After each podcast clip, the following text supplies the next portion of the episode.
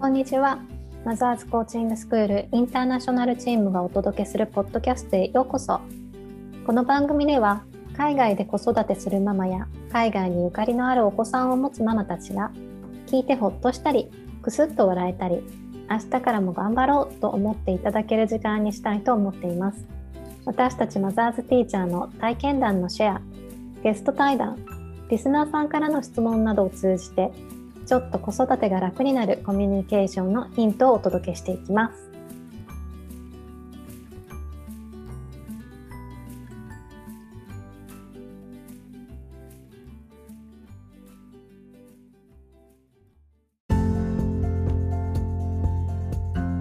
今日もグローバルママカフェ始めていきたいと思います。今日は2人でお送りします。じゃあまずは自己紹介をさせていただきます。私はフランスで活動しています。諸岡かなです。え子供が女の子が3人います。え3歳6歳8歳です。よろしくお願いします。はい。シンガポールで活動している岡田由紀です。私も姉妹のママで上の子が9歳で下の子がえ先週4歳になりました。よろしくお願いします。お願いします。お誕生日おめでとうございますですね、はい、ありがとうございます。私じゃないけど。いや4歳になるとちょっと楽になる感じしませんでした？長女さんの時。えー、嫌だった。あ嫌だった。あ嫌だった？あ長女の時？長女の時。か、うんうん、長女の時はどうだったかな？でもなんかその長女の育て育つ過程を見て、うん、23歳が一番めっちゃ可愛いなと思っててどんどんもうなんかそこからおぼこさがなくなってなんか、当時から子供になっていくじゃないですか。そうですね、うんうんうん、から寂しいなと思って。なんか大きくなった喜びより寂しいなって思う方が強いですそうですね。赤ちゃんじゃなくなるね。もう4歳過ぎていくと、うん、なるほどね。確かに。だから楽になったなって私はね長女の時感じたんだけど確かに下の子はもうちょっとゆっくり赤ちゃんでいてほしいかもしれない。ね、なるほどありがとうございます。そうあの今日のテーマなんですけど、えー、ゆきさんがえっと、シンガポールで就職されたということでちょっとどんな感じで生活しているのか聞いてみたいなと思ってあのインタビュー形式でちょっと聞いてみようかなと思っています。よろしくお願いします。はい、はい、お願いします。はい、えっと、まあ、私の中で2個シンガポールで働くで大変じゃないって思うポイントが2個あってで1個目がまあこれは日本でも一緒ですけどお母さん業と仕事の両立をどうしていくのかなっていうところあのシンガポールだとお迎えが絶対必須じゃないですか子供の。とか、うんうんうん、まああのそういうところが大変かなって思うところとあともう一個があの、まあ、ゆきさんもフルタイムで働くからヘルパーさんを雇うっていうことを言ってたのでヘルパーさんとの生活どうっていうこの2つ一番聞いてみたいポイントなんですけど。じゃあ1個目1個目からでいい？どんな感じですか？ママと仕事の両立。そういう意味でいくと、えっと、私あの11月末から仕事を始めたんですけどね、うんうん、それがあの社会日本の日本でもちょっと育休したままこっち来ちゃったから、うんうん、4年ぶりの社会人なんですよ。お緊張する ブランクがすごい過去一長くて1人目とか半年で復帰したし、うんっていうので、まあ、そもそもブランクがすごく長かったんですけどもしシンガポールで復帰しなかったら、うんうん、えなんか何年 ?4 た ,4 たす下手したら8年とか9年ブランクになることになっちゃうんですね、うんうん、帰国してから働くってなったら、うんうん、でそれちょっと怖いなって思ったのとでもともと私フルタイムで日本で働いてて育休前は、うんうんうん、じゃあ日本でも両立してた経験があるってことですよね。まあ両立できてたかはわからないけどうん、同時に両方しないといけない状況にあったって、う。ん、ありました。ありますあります。うん、っていうのを踏まえてで今こっちだとねヘルパー文化ですごいヘルパー安いんですよね日本で雇うことを考えると。って思うとその日本に帰ってからいきなり両方始めるよりも、うん、まあ、仕事だけとりあえず練習ちょちょっとずつねレベルアップしていくってことで仕事で一気にな、な一気に一日働くってことに慣れてから、まあ、追加で家事ってなった方が日本に帰ってからもなんか楽かなっていうのも一個思いました。えーすごい先のこと考えている。ね、いやこれはまあ後付けというかあのフルタイムっていう選択肢しかないなってなった時に思ったことで、本当はパートで働きたかったんですよ。ああなるほど子供たちがいない時間に働くっていうことをしたかったってことですよね。うん、うん、なんか本当、うん、まあそうねよく言うと。よく言うとはい なんか本当はあの初めての海外で多分海外住むのが最初で最後やから、うん、まあ、あのもっとねいろんな場所に行ったりとか、うん、遊びとかいろんな経験もしながらその一部として仕事をしたかったからあなるほどね。週3ぐらい働いて、うんうん、週2は1人でどっかお出かけっていうかいろんな経験して、うんうん、土日家族で過ごしてみたいなのが理想だったんだけど、うんうんうんうん、そういう週3とか週2とかそういう働き方の募集が全然なかった。うん全然もう面接、ね、紹介すらされなかったんですよ。うんうんうんうん、だけどもうなんか週こっち来て1年ぐらい経ったらそろそろ働こうと思っていたというか、うん、35歳にこの去年の10月になったんですけどそれもおめでとうございます。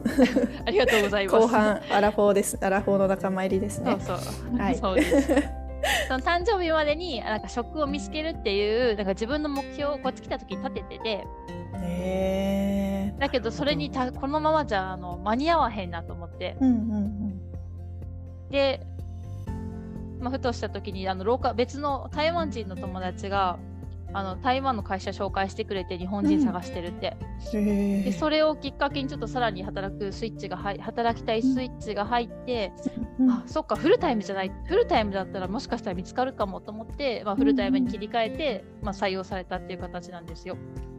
なるほどなるほど。じゃあまあ最初の思ってた理想とは違ったけどなんかちょっとずつこう納得してこれいいかも。いいかも。フルタイム。でも働きたいって思ってる私みたいな。そうそれと、まあ、そのフルタイムにするとやっぱあのヘルパーを雇わないと回らなくなるから、うん、その、うんうん、日本だとね。日本だと子供小学生とかで勝手に帰ってきて、うん、家に入っといてとかできるけど、うん、一応ねこっちの日本人学校って基本的に親が迎え送り迎えで、ピックアップの場所まで親が来るっていうのが一応決まりだから、うん、自分なりヘルパーなりが行かないといけないっていうことを考えたりとかあと日本の祝日が休みだったりね学校が。そうですねずれてますよね現地の休みとね。うん、ってなるとやっぱり誰かいないと厳しいから、まあ、ヘルパー雇わざるを得ないと。ってなった時にえじゃあ仕事もしてなんかその自分の目標このシンガポール住む時のなんかサブテーマみたいなので、うん、そのローカルレベルまで生活を体験するみたいなのがあってそれにローカルヘルパーを、うん、ローカルレベルそう。なんかヘルパーを雇うってそれになんか近づくってことじゃないみたいな。それだったらなんか実はありかもって思ってきて、うん、なんか実は一石二鳥なんじゃないっていう思考に変わったんですよね。うん。そしたらなんか全然フルタイムの、うん、抵抗もなくなってっていう感じです。そっか。私ね結構私もシンガポール駐在経験があるのでで私も一回就職活動したことがあるんですよ。うん、ただまあゆきさんより前なのでのビザとかがちょっと違っててパートタイムが全然可能な時期だったので、まあ、パートタイムでもちろん探してたんですけどその時に、まあ、ヘルパーさんが、まあ、家に住み込みっていう状況って私の中で絶対なかったんですよ。だから、そこにすごい抵抗感があったからなんだろうもう多分そのヘルパーさんを雇わないと家庭が回らないっていう時点でああじゃあもう働くの諦めようって私はなってたんですよねきっと。だからその抵抗ありました本当いやヘルパーさん雇えるってローカルに近づくじゃんみたいな思考っておおって思って今すごいと思って。いやそうその最初の頃はなんかそうあのありえへんと思ってて、うん、いやそもそも異文化だからなんかね一つお願いするにもしてもなんか何されるかわからんしとかって思ってたけど、うん、まあその、うん、よくよく考えたら、え家事してくれて、うん、自分がしたい仕事もできてでなんか同時にえ英語英語も習いに行かなくてもそこで話す機会できるじゃんって、うんうんうん、しかもなんか英語教室行くなら、まあ、私と子供とでそれぞれお金かかるけど、うん、もう一人で全員見てもらえるし。えなんかむしろデメリットデメリットあんまないんちゃうみたいな感じの気分になってきて、うんうんうん、まあ人次第ですけどね。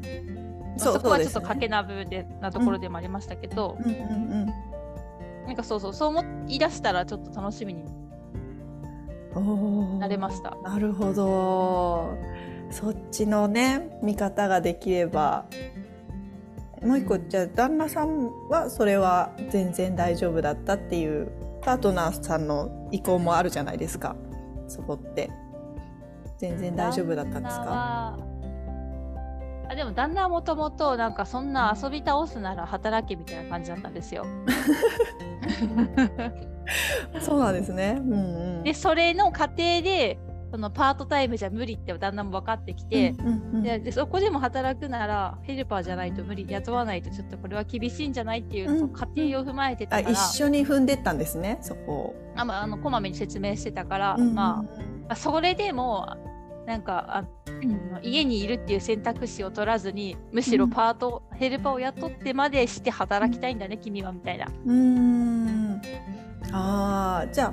でもゆきさんの気持ちをこうちょっと理解してくれたっていう言い方で合ってるのか分かんないんですけど分かってくれてる、うん、理解してくれてる。嫌だったと思いますけど。尊重してくれてるってことかなじゃあ。そうですね。うんなるほどえじゃあ実際ちょっとさっき最初の話とずれちゃうかもしれないですけどヘルパーさんとの生活えっと2ヶ月ぐらいですか？そうですね。ねどんな感じですか？こんな感じ。うん。快適？最初に。あ、あ快適です快適です、えー、しかもなんか最初にヘルパー来る前に仕事始めちゃったんですね。うん。だから行動が早いですね。なんかあの、うん、そうなんですよ。あの早くは仕事を就職しないと年末年始休暇クリスマス休暇に入っちゃうから、うん、なんか人に覚えてもらえへんなと思って、うん、それやったらちょっとガッて働いて自分も疲れても一旦休憩してまた働けた方がいいかなと思って先に働いたんですけど、まあ、はい、それもあってなおさらやっぱ来てもらったらお迎えとかもね気にせずにできるし、うん、何せ家がめっちゃピカピカなんですよ毎日。そうですよね。なんか、なんか私たちのながら掃除とまた違った掃除の仕方をしてくれませんか？綺麗にしてくれますよね。なんか。そうめっちゃ綺麗にしてね、なんか本当になんかちょっと置いてただけなのにでもめっちゃ早くってコップをちょっと置いて後で飲もうかなと思って戻ってきたらもうないみたいな。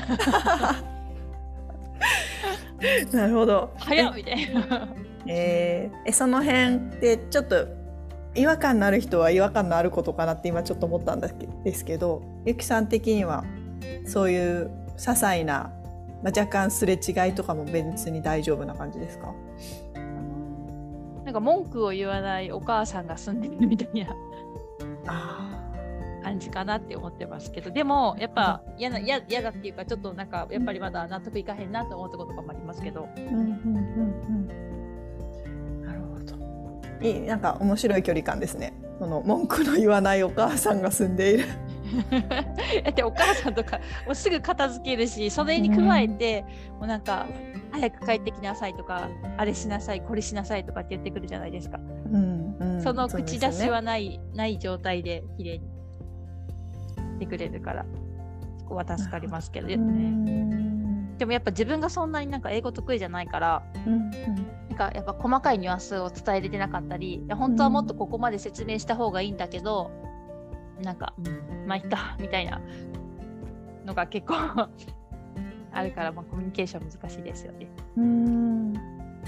なんかこの間レンコン買ってきてって言ったら料理したいから。うんはい、で私あのレンコンで雪の結晶を作りたかったんですねクリスマスの時に。そのためにだから穴が、うん、穴が綺麗なレンコン買ってきてって言って、うんうんうんうん、その完成形の写真まで見せてお願いしたの。あはい。丁寧。買ってきたのがまさかのなんか水に水になんかあのパウチになってる水につけてあるってやつで、うんうん、しかもスライスしてあるやつで。えこんなんも穴が綺麗かどうかなんかシール貼ってあるし見えへんやんと思って どこをどう取ってそれになったんだろうなっていう謎とそもそも私レンコンの線に水煮があるのあん認識してなかったんですよね。うんうんうんうん、えレンコンといえば生だと思ったけどあっちからしたらレンコンといえば水煮なのかっていうもうなんかどっから買い物お願いするときにねどっかどのレベルで言ったらいいのかもなんか難しいなって思った。んですけど。うんうんうん。それでも来てもらってるメリットの方が大きいし快適。全然だって、うん、なんか好きを極めれたらいいなって思ってるんですけど、うん、でなんか今生活で？今の生活。この生活か、えっと、人生の中で、うんうんうんうん、今っていうよりも長期的にね。長期的に。うんうん。っていうのがなんかちょっと最近の目標なんですけどそもそも好きがちょっとなんかいまいち自分で分かってないというか、うん、ってなった時にまず嫌いをなくそうっていうフェーズで今、うん、私の中で。で、はい、嫌いっていうのがちょっと、うん、説明掃除なんですよ。一番分かりやすく私が第一位に来る嫌いが。あーなるほど。日々やってることで、ね、料理はそう料理は好きだけど、もう掃除はもうなるべくやりたくないんですけど、うん、それをやらなくても誰にも文句言われないししなくても綺麗な状態を保ってるっていうのが、うん、もうすごく大満足です。なるほど嫌いをなくすっていうのは誰かに頼んでるのも嫌いをなくすってことね。そうだって人生の中でね。うんうん、を手放すか。なくなくすって聞くといや私は克服する方が今頭にあったんですけどなくすって人に頼む方もあるよね。そうそう、まあ、これ日本に帰ったら多分無理ですけどね。ああ、まあ、ヘルパーさん、でも住み込みヘルパーさんは無理でも、そう、毎日とか無理でも。今ね、うん、出張サービスみたいなのあるから。週1回来てもらってるとかいう方もよく聞くし。うん、うん、ちょっとずつやりようはあるのかなっていう感じもしてるけど。うん、うん、うんいやだからそういう視点を持っとくってことだよね。えっとあと娘さんたちはどんな感じですか？娘たちは、うん、下の子はやっぱローカル行ってるだけあってやっぱすごい、一番コミュニケーション取れてるんじゃないかな。あヘルパーさんとね。うん、あそうそうそうそうそう。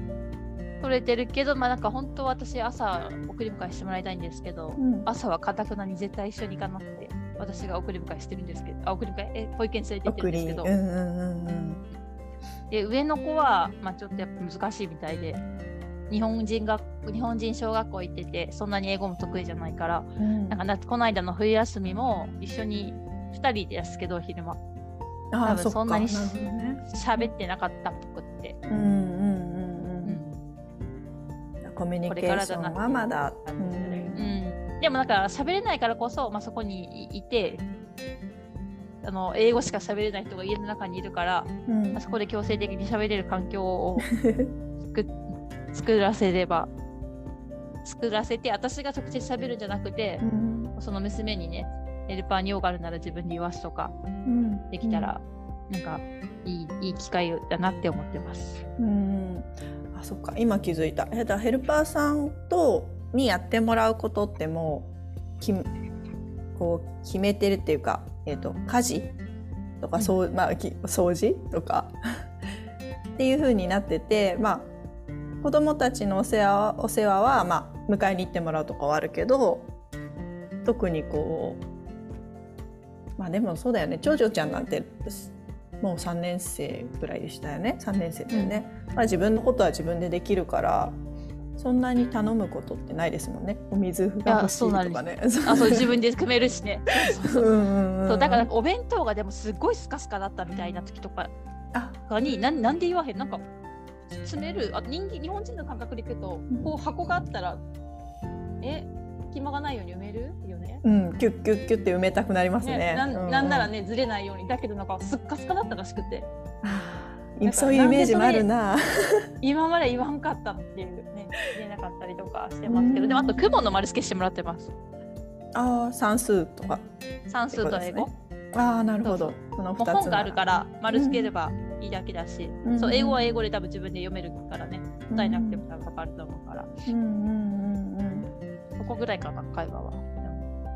ずっと家にいるからこれから変わっていくのかなきっと関係も今は丸付けしてくれるお弁当作ってくれるお姉さんみたいな 感じかな。そうよくも悪くもね あっちも慣れてくるから。うんなんか仕事を始めてからもゆきさんいろいろやってるなっていう感覚があるんですけど例えば朝カフェ？や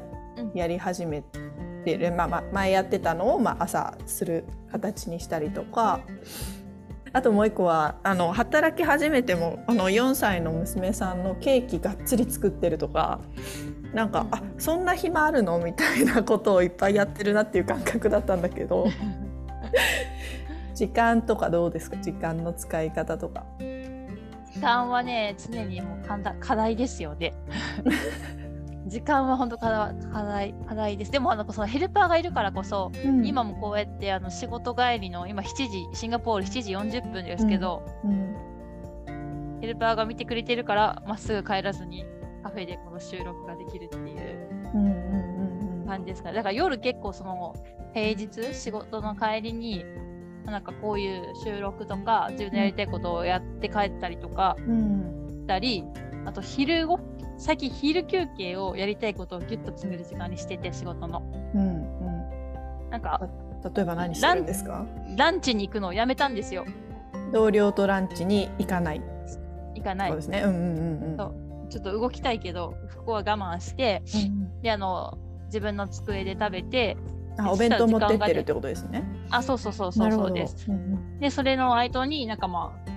返信したりとか、連絡 LINE とかの返信したりそのなんか問い合わせしないといけないことだったりとか調べ物とか,、まあ、なんか自分の、ね、インスタの投稿したりとか、なんかそういうする時間にしたいなと思ってるけど席座ってるといろいろ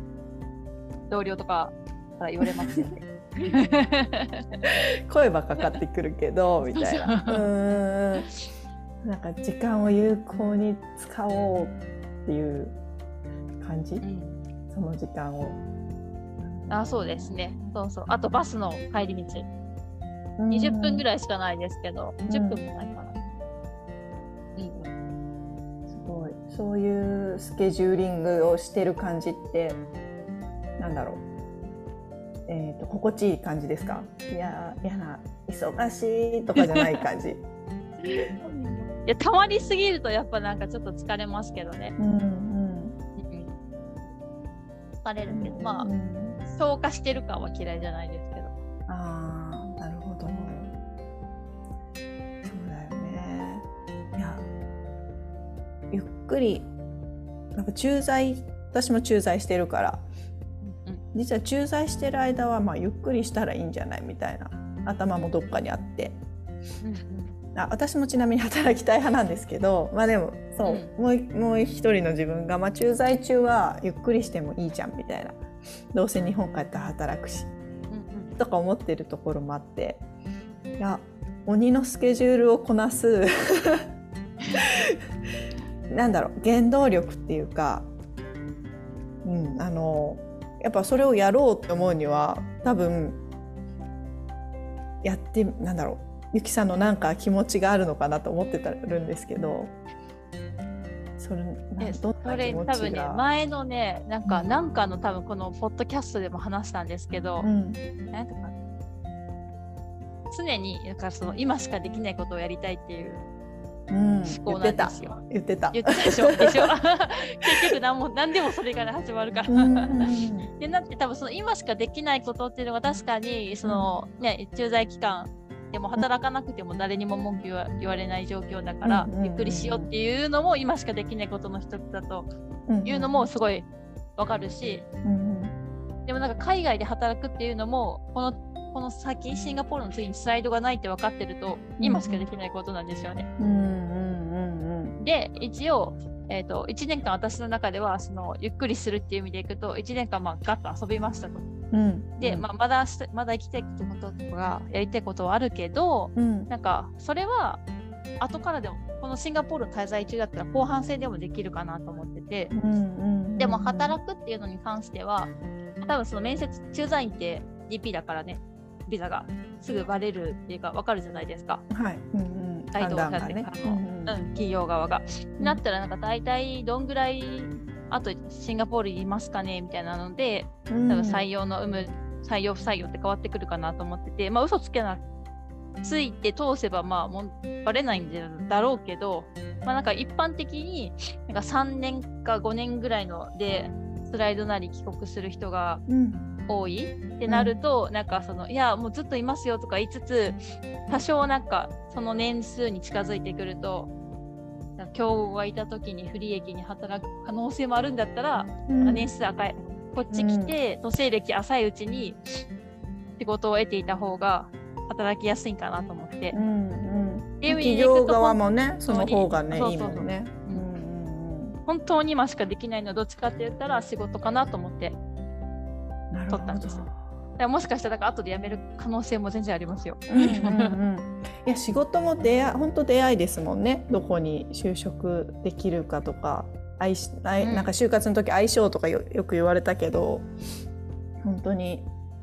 こう今自分のタイミングと合う会社に入れて、ね、そうそうそう。でね、まあ、そのうち会社も事情は変わるし自分も事情は変わっていくかもしれないじゃないですか。うんうん、だからねまたそこで選択をするっていうことはあると思うんですけどでもそっか。判断基準は今なんだね。そう。そう。でその中で優劣をつけてるみたいな。優先順位か。優先順位をつけてる